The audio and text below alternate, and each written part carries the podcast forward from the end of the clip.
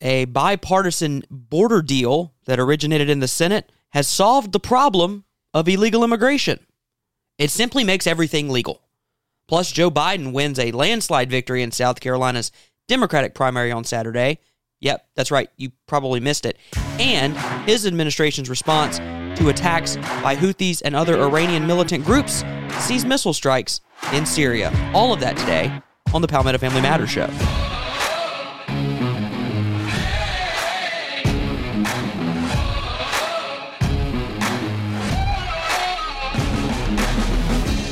Welcome in, jam packed Monday edition of the fastest growing and strongest conservative talk show in the state of South Carolina, the Palmetto Family Matters Show. Justin Hall alongside Mitch Prosser. It is Monday, February the 5th, in the year of our Lord 2024. I will withhold my ding. I believe it is June the 6th, 1987. So it has come and ding. It has come to our attention. June 6th, by the way, June 6th, 2020 was a great day. Um, Was it in regards, I, I got married that day. Oh, okay, In cool. regards to also anniversary. Um, in regards to the date thing, let's just get this out of the way. Mea culpa. I, we had two loyal listeners Faithful. let us know on two separate occasions, including one being this morning, that on Friday's show, I said it was September the 2nd at the beginning of the show. Close enough. Neither I nor Mitch caught that that day. Because I'm never paying attention to anything he says anyway. And and Mitch texted me later and said, "Hey, just listen back to the show. Really good show." He didn't mention it then, so neither of us caught that. So if you were confused, uh, we were not speaking to you from the future. The coffee is safe to drink. Office reference. Uh, yes, and yes. Uh, everything is fine. So now it is Monday. February the 5th in the year 2024. And what we do know is that last night, the United States Senate, and specifically Senator Chris Murphy and Senator James Lankford, Re- Democrat and Republican, respectfully, released the language and released the text of the bill that is set to address the immigration crisis in the United States of America, H.R. 815. And H.R. 815 includes a specific border security emergency measure. Now, what does that mean? this in this is an appropriations bill. And why do I say it's an appropriations bill? Because there's a lot of money Because. I have to scroll down so far on this bill. By the way, 380 pages? 318 pages, Oh, and I'm not printing that. Um, Yeah, because we'd need to call for a special like fundraiser to do that. millions and billions of dollars for Ukraine defense, Billions. for Israel defense, and for Taiwan defense. Which all pretty important. But all of the money of those, specifically just Ukraine's border security here in this bill, is more than is allocated to the U.S. border security in the bill later. Now, there are a couple things we need to understand about this bill. It does not end catch and release. And and and we've been reading the bill today, trying to grapple with we- some of what it says. We he has a mouse in his pocket. I have read and heard about the bill. I've heard him and read excerpts from the bill because Justin Justin is a wonk. he So- a policy nerd, and I love it. Non-custodial removal proceedings, uh, sub point two. See, A- aliens referred aliens, by the way, are, are illegal immigrants. not those people in um, the Miami Mall. No, and there are no such thing as aliens. They're all just demons. Aliens whoa, referred. Whoa, hot take! You heard it here first. Aliens referred for proceedings under this section shall be released from physical custody and processed in accordance with the procedures described in this section. It doesn't end catch and release, it bolsters catch and release. Here's another one unaccompanied alien children are exempt from this. So, this whole break glass emergency thing that we'll explain in a second unaccompanied children or unaccompanied minors are not included in that. That's a problem because what we're seeing is a height of human trafficking. Yes. This doesn't address that issue. One of the biggest things about this bill is that it has a specific break glass moment. And the break glass moment is that if we have 5,000 encounters in one day, the Secretary of Homeland Security may which in legalese is extremely important. There's a difference between may, will, and shall. May is an option, whereas will is a direct, uh, more of a directive. Shall is a command. Correct. May is you might do this. 5,000 in a day. Now, that escalates as we move forward. 5,000 in one day or 8,500 for seven days. Now, do that math. 8,500 for seven straight days means the secretary must Is that a rolling seven day period, a calendar seven day period? That's a continuous seven day period. Okay. So for a week, you're seeing 8,500 illegal immigrants encountered at the border every day. Okay. Then they have to do this. So five. Let's start with 5,000 because I like even numbers. 5,000 a day. So it, if it stays at 5,000 a day, that means for seven days, I'm doing quick math here on the air. That means 35,000 in one week. There are four weeks in a month. Times four. So that's 20, carry the two. Hold on, hold on. Hold- 140,000? no, ish. 140,000 in in a month. Now extrapolate that 140,000 by 12.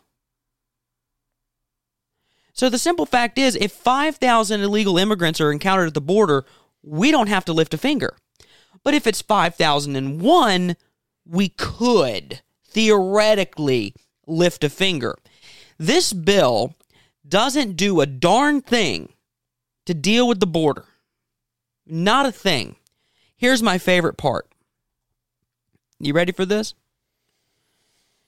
In general, this is emergency suspension of authority. In general, if the president finds that it is the, in the national interest to temporarily temporarily suspend the border emergency, the president may direct the secretary to suspend use of the border emergency authority on an emergency basis.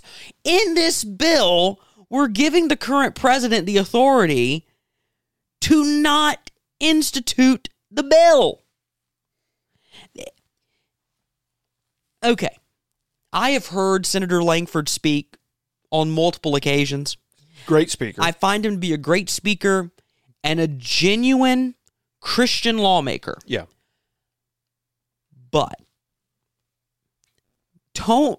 Oh, let me be careful.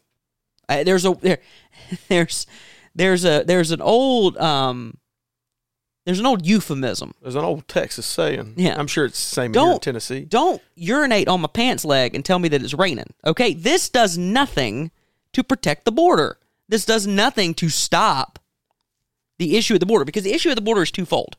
Number one, it's wide open. The president, President Joe Joseph R. Biden Jr. III, used executive power to end remain in Mexico day one, thus opening the border. He now claims that in order to close the border, he needs power given to him from the Congress, when in fact he could use the same executive EO. order to close the border If he just that he ripped to up his own piece it. of paper? Yes. Yeah. All he has to do is rip up his own EO. That's all he has to do. But he's going to continue Maybe to he claim could get Nancy. he could. She's good at ripping paper. And for the purposes of paragraph three, the secretary shall not activate the border emergency authority. You ready? During the first calendar year after the effective date for more than 270 days. So in the first year, you cannot have this emergency authority in place for more than 270 days. In the second year after this bill becomes law, you can't do it for more than 225 days. And during the third year after this becomes law, you can't do it for more than 180 days. So 90, roughly 90, 150, and 100, 180. So it's a it's a de-escalation clause in the bill, which basically says, if I'm understanding this correctly, we are because the border should theoretically, because of this bill, Be closed by then. theoretically Yeah. would be better th- than Uh-huh. and so what this does is de-escalates the necessity for emergency action on the border based on the perception that the bill would improve the border, while in all reality, it probably won't. And and another thing, we're gonna get to reaction to this bill in just a second. Goody. Um, here's another thing. For an additional amount for quote executive office for immigration review end He's using quote air quotes. 440 million dollars will remain available until September 30th, 2026. That of the total amounts provided under this heading in this act, all of it, 404 $404 million, shall be for immigration judge teams, including appropriate attorneys, law clerks, paralegals, court administrators, and other support staff, as well as necessary court and adjunctory costs, and 36 million shall be for representation for certain incompetent adults. Pursuant to Section 240E of the Immigration and Nationality Act, provided further that not more than 3% of the funds available for representation for certain incompetent adults in the preceding proviso shall be available for, ne- for necessary administrative expenses. By the way, the Federal Emergency Management Agency, federal assistance uh, to support sheltering and related activities provided by non federal entities through the Shelter and Services Program, $1.4 billion With a B. is going to be transferred to that. So we're talking about 1.8 billion dollars total. Small, is going to be spent on paltry is going to be spent on providing lawyers to those who are not citizens, amongst other things, and to NGOs at the border. What are the NGOs doing now? Now, taking pictures of three-sided cages. Secretary Ooh. Mayorkas, Secretary Alejandro Mayorkas uh, has a tweet thread on this. The bipartisan agreement in the Senate is tough, fair, and takes meaningful steps to address the challenges our country faces after decades of congressional inaction. I'm rubber, you're glue. Decades, decades of congressional inaction. It would allow the DHS to remove more quickly those who do not establish a legal basis to remain in the United States.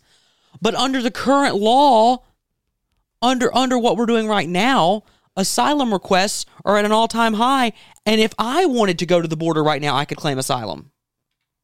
To get into Mexico, Yes, because I feel like I'm in danger. Because the evil sun monster is going to kill me. Reduces the time from years to months. It would expedite protection and work authorization for those with legitimate claims. It would provide flexibility to respond to changing dynamics at the border, much needed resources. It builds on this administration's approach of strengthened consequences for those who cross the border unlawfully. What? What? Name Mayorkas says Name that. it. Name it. Yes. Let's go further. Uh, Senator Chris Murphy, one of the authors of this legislation. The $118.28 billion national security supplemental package that's included in this, by the way, $60.06 billion to support Ukraine, 14.1 billion in a security assistance for Israel. One of those wars is not like the other. $2.44 billion to support operations in the U.S. Central Command and address combat expenditures related to the conflict in the Red Sea. Hmm. $4.83 billion to support key regional partners in the Indo Pacific. Mm. Wait, are we are we telegraphing something? 2.33 billion to continue support for Ukrainians displaced by Putin's war. The bipartisan border policy changes have been negotiated by Senator Chris Murphy, Senator Kyrsten Sinema, and Senator James Lankford. Oh, wait, I missed one. I'm sorry. $10 billion in humanitarian assistance to provide food, water, shelter, medical care, and other essential services to civilians in Gaza, the West Bank, Ukraine, and other populations caught in conflict zones around the globe. But since Senator Chris Murphy helped author this bill in cooperation with Representative or Senator Lankford and Senator Chris, Kyrsten Sinema, here's his text thread from last night. By the way, your Twitter thread, if it's anything like my algo, uh, was a combination of Senate bill just Senate bill language just dropped, and Tracy Chapman and Luke Combs did a duet on the Grammys. Like that was all that Twitter was talking No, about last no night. men's Gamecock men's basketball. that was a day before. Oh, okay. Well, I mean the big win. That was the day before. It was on Okay. Saturday. And Okay. Georgia's not a big win. Uh, anyway, uh, minutes ago, the text of the bipartisan national security funding bill was released. Bipartisan national security funding bill. That's the language. Bipartisan national security funding bill. You ready for point number one? It funds Ukraine, Israel, and humanitarian relief. What the what? Seriously, we're a family show. What is going on? Number two, it secures our border and reforms our asylum law.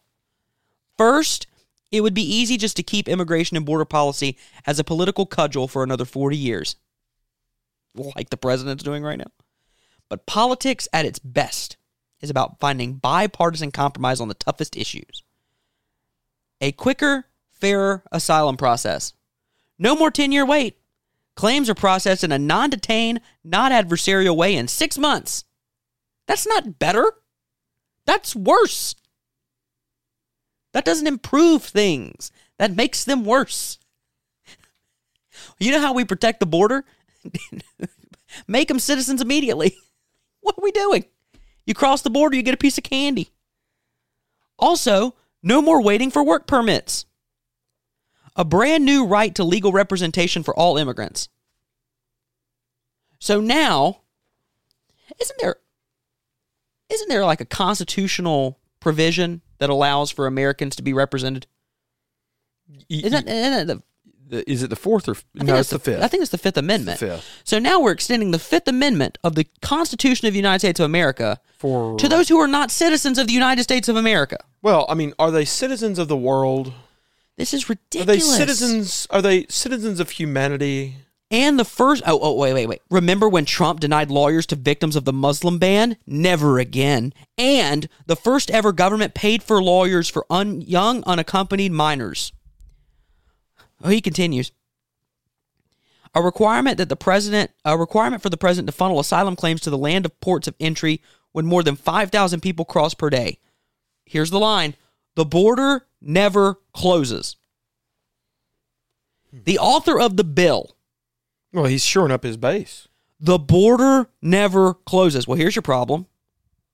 Here's your problem. He's not the only one who wrote the bill. If he's shoring up his base with this bill, what does that say about the Republican who helped author it? He's he. There's a difference between being a Republican and being a conservative. well, there, uh, On any issue, there's a difference. and You can be conservative on some issues. there's an art to compromise. This isn't compromise.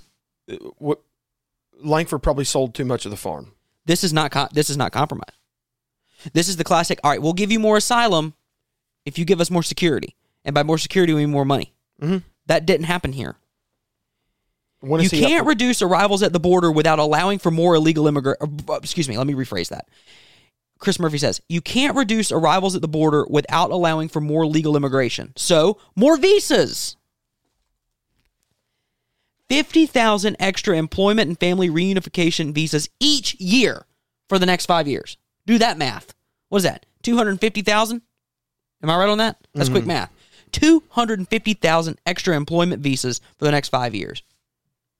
I'm telling you, if this bill goes anywhere, it's because members of Congress are high. Speaker Mike Johnson had something to say about it. He tweeted, I've seen enough. This bill is even worse than we expected and won't come close to ending the border catastrophe the president has created. As the lead Democrat negotiator proclaimed, under this legislation, quote, the border never closes. If this bill reaches the House, it will be dead on arrival. Senator Josh Hawley had some things to say. Imagine that. And I'm not This throwing is a- shade at Hawley. I, this is an open borders bill if I've ever seen one. The border never closes. That's all you need to know. This border deal allows illegals to get immediate work visas. Immediate. He says wages will fall like a lead balloon. Now we know why Wall Street loves this border bill so much. It legislates cheap labor forever. Mm. The largest child smuggling operation in American history just got the green light in the Senate border bill. No new restrictions on unaccompanied minor children at the border. Meanwhile, the border bill continues to fund the overseas war machine. Steve Scalise, let me be clear. The Senate border bill will not receive a vote in the House. By the way, who's in charge of the calendar in the House? Steve Scalise? Got it. Here's what the people pushing this deal aren't telling you. It accepts 5,000 illegal immigrants a day and gives automatic work permits to asylum recipients, a magnet for more illegal immigration. Mike Lee also, Senator Mike Lee, went on and said, you know, here's the thing, Mitch. To overcome a filibuster, you're going to need to have how many people vote in favor of this bill? 60? It ain't getting 60. It ain't getting out of the Senate. BTW, just as a political side note, Sure. Chris Murphy, senator from Connecticut. last elected in what year? Recently, 2022, 19. in an off year. So he's up. Well, next I'm year. sorry, 18. 18. So he's up this year. Correct, because senators serve for a term of six, Six years. years. Yeah. Interesting. Senator Wait, Lankford isn't up until 2028. but who needs more coverage in their state? Who needs more street cred in their state? Lankford, who's not up for another few years, or Chris Murphy, who's up. Well, one would argue. One would argue the Democrats need this bill. Hmm, so they Democrats. Democrats need this bill. So- Republicans need the border closed. so they could add a faux plank to their platform that says we are strong on border security, Correct. and it was bipartisan. Yes. we reached across the aisle to those crazy conservative Republicans and said, We'll throw you a bone because we still run this thing. Interesting. Oh, and the other thing is that we know people appeal to their base when they they're do. running for election. Of course they do. And I will not cite one of my most favorite uh, today on this show, but there's one from a few years ago in regards to judicial nominations, the Supreme Court. And everyone said, wow, he's on fire. And I said, he's running for reelection. And they're like, oh, yeah, he's up this coming year. Yeah. Yeah. Yeah. Yeah. Politics, i- i- i- it's politics. Let me let me be very clear. Let me try to be as as succinct and as nice as I possibly can. He's going to be tight like a tiger. As Christians, we are to lend a helping hand to anyone. E- literally, everyone is our neighbor. That that's that's how it works. Everyone is our neighbor.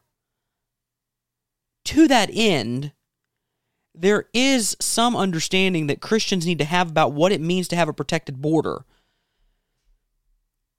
There's there's unfettered evil. If everyone if everyone was good, and as as Christ would say, what what who is good? That's that's what he that's what his response is to the rich young ruler when he says, mm-hmm. "You are a good." What who is who is good but the Father, right? So if everyone was good and chaste and righteous, then there would be no need for us to fear what man in a depraved state would do Right. with no law. But we see what man will do with no law. Right. Fentanyl, opioids pouring across the border. The drug cartels run that thing. The unaccompanied minors, you're talking about significant human trafficking impacts. Not only that, but you have people coming across the border. They don't speak the language. They have nowhere to go. We're just, and, and the Biden administration for a while was just putting them on airplanes and buses and just dropping them off in cities Right. and and the cities are what are they to do? They don't have the infrastructure to deal with this. Right. and so what it does is it creates chaos. There's a lot to fear about an open border. There's also a lot to fear. And when i say fear i'm not trying to fear monger you. I think there are legitimate things to be concerned about. With an open border you also leave yourself open to significant national security threats. Oh, certainly. What's a bigger national security threat, ladies and gentlemen? What is a bigger national security threat? And I've heard Republican candidates for president do this too. What's a bigger national security threat? Domestic terrorism. Putin? Putin still dealing with Ukraine and Ukraine still dealing with Putin? Or is it the unknown people who have slipped through the system at the southern border? One, I- it, it only takes one. It only takes one. I don't understand. I I truly don't. After the Afghanistan withdrawal, then Chief of Staff Ron Klain said that the Afghanistan withdrawal was a was a was a success. And I said, our leaders, the leadership of this country either has no moral compass, they're either morally corrupt or they have no clue what's going on and I fear it's both. That hasn't changed. They either don't know what's going on, or they do know and they don't care, or they're just morally corrupt. I have a feeling it's two of the three. This bill, as I've read it, does nothing for this. It gives more money to Ukraine, it gives money to Israel, it gives money to Taiwan. There's no off ramp on any of those except for Israel, where they've already said, listen, we got to wipe out Hamas. Once we wipe out Hamas, war's over. There's no off ramp anywhere else. And we give more money to foreign countries than we do to our own country's border. That's a problem. Yeah. That's a problem. And I'm and I'm tired of the Biden administration saying they need congressional authority. An NBC News poll just dropped as well in light of this and well uh, along the same lines as this. An NBC News poll, it was a national poll, so take it for what it's worth. Who do you trust to do a better job on the economy? 55% said Donald Trump. 33% said Joe Biden. Joe Biden's the sitting president. He's underwater by 22. Who do you trust more to deal with crime and violence? Donald Trump 50%, Joe Biden 29%. That's a plus 21 for President Trump. Who do you trust to do a better job at being competent and effective? Biden underwater by 16. Who do you trust to improve America's standing in the world? Biden minus 11. Who do you trust to uh, do a better job at having the necessary mental and physical health to be president? Biden dropping 23. Who ran the poll? NBC News. What do those numbers tell you? Mainstream media, drive by, Mm-hmm. ran the poll. Mhm. The numbers are in, Exorbitantly in favor of Donald Trump. which means they're negative four, Joe Biden. which means one would assume they are perpetuating A narrative a narrative and moving forward with an agenda of possibly removing the sitting to president. oust the sitting president, either at the convention or directly after. By the way, one more. Who do you trust to do a better job on border security? Biden minus 35. Only 22% of those polled said that they trust Joe Biden to do a better job. I'd love to go on the see border. that field. And by the way, that that's 79%. What's the other 21 talking about? Well, you know. What's your MOE? Speaking of President Biden, I was walking my dog Oh boy. on Saturday. Saturday was a bit of a busy day, but um, I was walking my dog, and where we live, there's a school. Actually, the schools I attended, my elementary school and my middle school, are literally half a mile from my house.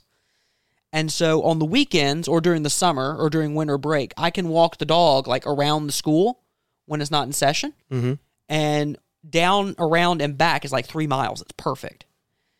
Um, I was walking and I saw voting signs. You know, it's like here, here's your precinct, and I thought, There's there's an wait, election. there's an election today. Who's who's voting today? What's going on? And then I remembered it was the Democratic primary. First in the in the nation. nation. President Joe Biden won a landslide victory in the Democratic primary Saturday. Who, who's reporting this? Uh, CNBC. CNBC. Oh, thank goodness. Uh, as of 12 a.m. on Sunday, Biden won 96.2% of the ballots cast. He beat out House Rep Dean Phillips and self help author Marianne Williamson. Listen to this. Now, the numbers. The numbers give us quite an insight into into what exactly happened. Once the polls closed, this is this is around 8:48 p.m. How many votes did he end with in the South Carolina primary? Uh, 126,321 uh, as of current. 126,000 321 Democrats. Correct. In a Democratic runoff or in a Democratic primary, first in the nation, when Biden's been here four times in the last three weeks. And, and by the way, just in case you're wondering, um, the other two, and and I, I'm not going to say this is all because I some, I'm sure some people voted for Roger Rabbit or Bugs Bunny um, or Mickey Mouse. The others received about 6,100 votes. So if I'm doing really loose math and rounding up, um, that's about 132, 133,000 votes for a total number of votes for the Democratic primary, first in the nation Democratic primary in the state of South Carolina. I'm at I'm at scvotes.org. Are you looking at 2020 numbers? I'm looking at 2024 numbers. Okay. 2020 numbers um, Yeah. blow this one out of the water. Now that was a contested primary. This is not.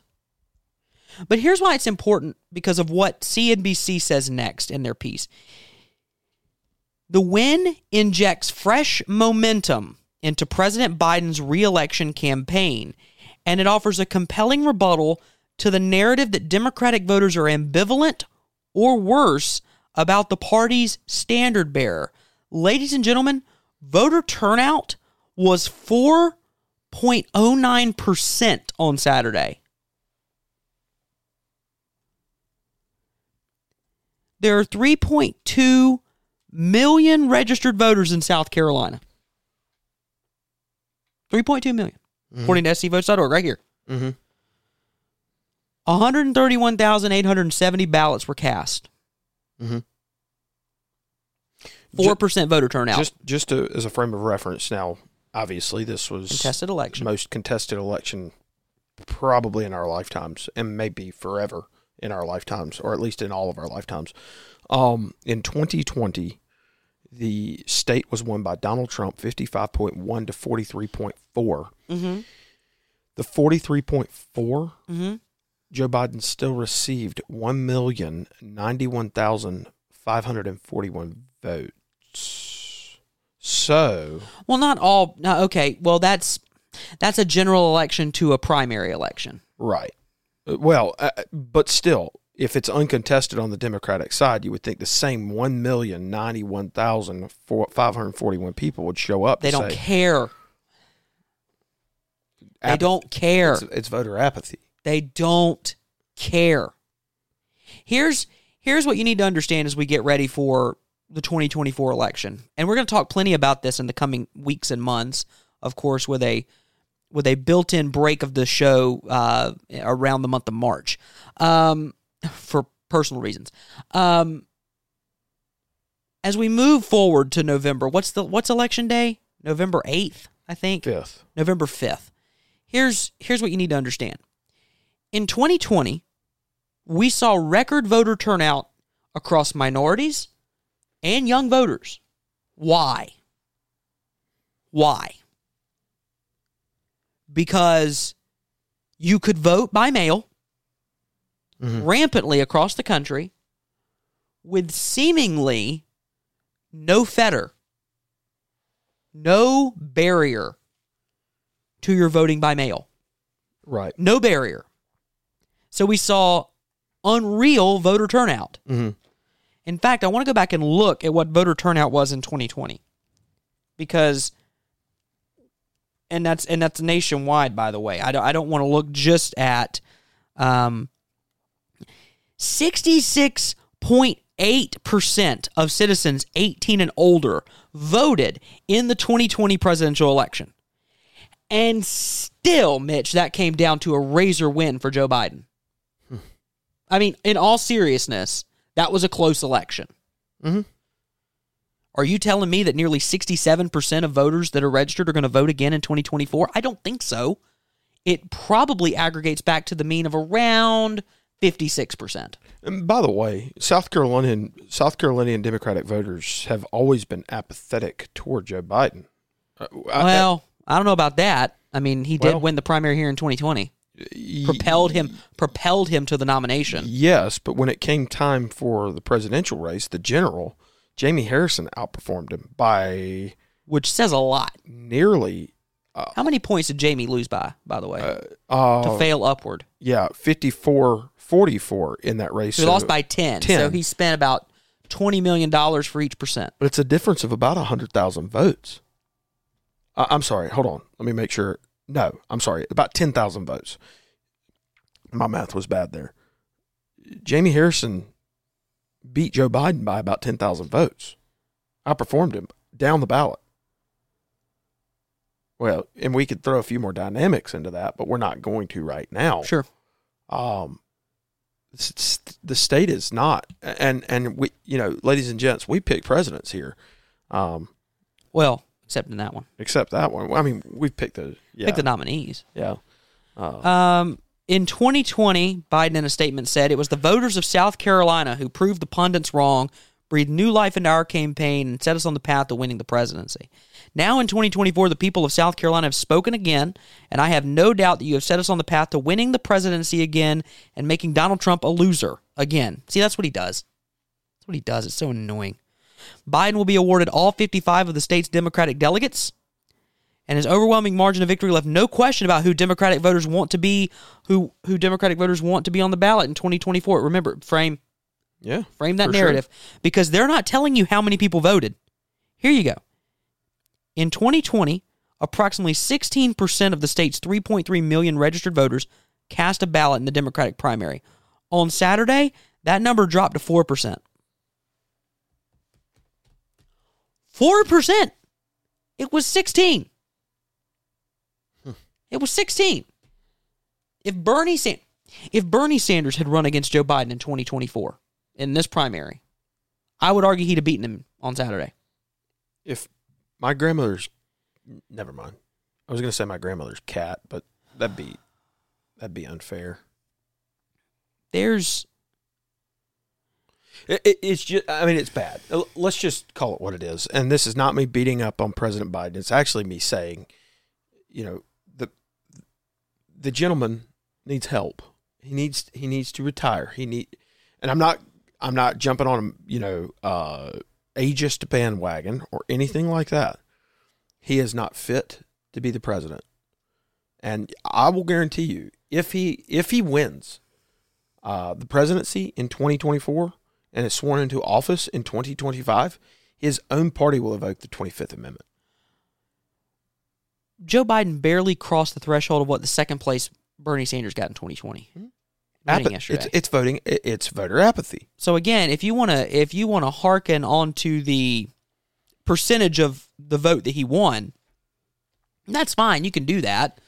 I mean, would you expect your sitting president to not get at least 95% of the vote? I mean, honestly. Honestly.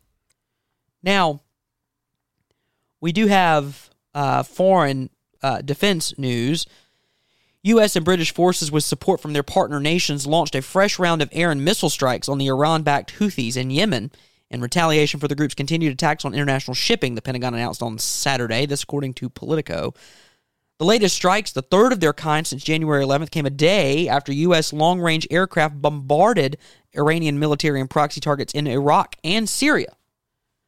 The first of multiple expected rounds of retaliation for Sunday's deadly drone attack on U.S. troops in Jordan. Again, this was on Saturday, so you're playing back to last mm-hmm. Sunday.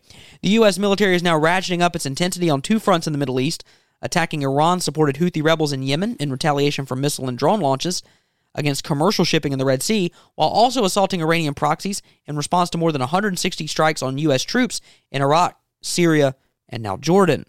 Saturday's multinational strike on the Houthis is unrelated to the response of the administration to the Jordan attack, according to one senior official who was granted anonymity to discuss sensitive plans. These precision airstrikes are intended to disrupt and, and degrade the capabilities that the Houthis use to threaten global trade, the lives of innocent mar- uh, mariners, mariners, and are in response to a series of illegal, dangerous, and destabilizing Houthi actions since previous coalition strikes on January 11th and 22nd. The U.S. strikes were launched from air, sea, and subsurface platforms. The Houthis have now launched more than 30 attacks on commercial and naval vessels since mid November, according to a statement by the Pentagon. Iran's statement uh, to the bombing Friday was calculated. Uh, Nasser Kanaani, the foreign ministry spokesman, said Saturday, quote, The attack last night on Syria and Iraq is an adventurous action and another strategic mistake by the American government, which will have no other result than increasing tensions and destabilizing the region. The government of Syria and Iraq condemned Friday's bombing runs, saying they would hurt the ability to fight Islamic State terrorists. Iran proxies in Iraq and Syria seem to get the message, however, as there have been no additional attacks since these airstrikes by this combined force. I remind you, the Biden administration, early in the administration, removed the Houthis as a designated terrorist group. He says on the campaign trail, folks, that he knows more about foreign. I know I've been doing foreign policy for years. Yeah, you haven't been doing it well. You haven't been doing it well. And again, I think it's important that we can we can disagree on a lot, right? We can disagree on a lot of issues and we we may want to see significant changes in what's going on across our country and what's going on across the world. I do think it's important that because of these things or in spite of these things, we continue to pray for those who are in authority. Sure, And absolutely. we continue to pray for wisdom and guidance for these folks as they make these decisions. Listen, it is a weighty decision when you have to determine whether to launch airstrikes in or around Iran. Mhm. Understanding that we are in the middle of um, a crackerjack box, it is. It's only going to take one. I said that about the border, Mhm. but in this case, I truly believe it's only going to take one strike. Iran, listen, Iran doesn't want to get into a war with the United States. but Russia does. Correct. Does the U.S. want to get into a war with Iran? I don't think so No. because we understand the stakes surrounding it. Well, and I, I, you know, one of the things that we do here sometimes is play, you know, political chess. I think it's interesting sometimes to play um, war chess or war games. You know, risk calculate. Uh, there are some there are some scenarios in which I believe the world, the entire world, could get behind America hitting strategic Iranian targets Mm-hmm. The entire world, including China and Russia, for their own monetary gain, but they could do so. So, if the Iranians want to play chicken with military and commercial ships in the Red Sea and by de facto the that narrow passage between the Horn of Africa and Yemen, then by all means do so because as long as they do so under the faux or gentle waving of an Iranian flag, then America will continue to do our job in protecting our allies and our interests, including our U.S. troops around the world. Right. So if we need to hit strategic oil reserves, if we need to hit refineries, if we need to hit military targets, then we will do so. And I will praise the Biden administration for acting in a relatively swift manner in responding to the sheer temerity and uh, you know unmitigated gall of the Iranians and these you know oh I'm not I'm not quite sure who did it. There are Yeah. only a few people on the face of the planet, uh, uh, only a few nations on the face of the planet that have the drone capability of striking Tower 22 the way it was done. Right. Period. And I would argue that the audacity of doing it with a drone, as opposed to the way that Osama bin Laden did it in the 90s, is all the more reason to pay attention to state actors who are not only in support of global terrorism, are perpetuating and committing global terrorism by their actions. So we have a serious problem across all different levels. Again, there's a lot to get to. I know we spent a lot of time on that border bill, but I think it's important that we cut through the conversation and try to get to the real issue at hand. Uh, I want to go ahead and preview our conversation on Wednesday. Um, and by the way, if you want to be in contact with Palmetto Family, you can do that. PalmettoFamily.org. Uh, you can sign up for our email newsletters there. Uh, make sure you give us a five star rating and review wherever you're listening to this podcast. Share it with your friends and family. We'd appreciate that. Follow us across all social media channels. If you want to invest in the work at Palmetto Family, you can do that. PalmettoFamily.org slash invest. Our show is brought to you by I Believe SC. On Wednesday, on another edition of the show, brought to you by I Believe SC.net. Uh, this from the Free Press uh, for Free People uh, website, which I've come to read quite often. A, a piece by uh, Tamara Pietzke. We've got a new whistleblower. I was told to approve all teen gender transitions. I refused. For six years, I worked at a hospital that said all teenagers with gender dysphoria must be affirmed. I quit my job to blow the whistle. And I think what we're seeing is a shift on the transgender issue. I think America was infatuated with it for a little while. I would like to think we're seeing a shift. We'll talk about that story. We'll talk about the impact of the conversation and where we see it going from here on the next edition of the program. But we thank you for listening today to the fastest growing and strongest conservative talk show in the state of South Carolina. For Mitch Prosser, I'm Justin Hall. Have a great rest of your Monday, and we'll talk to you guys on Wednesday.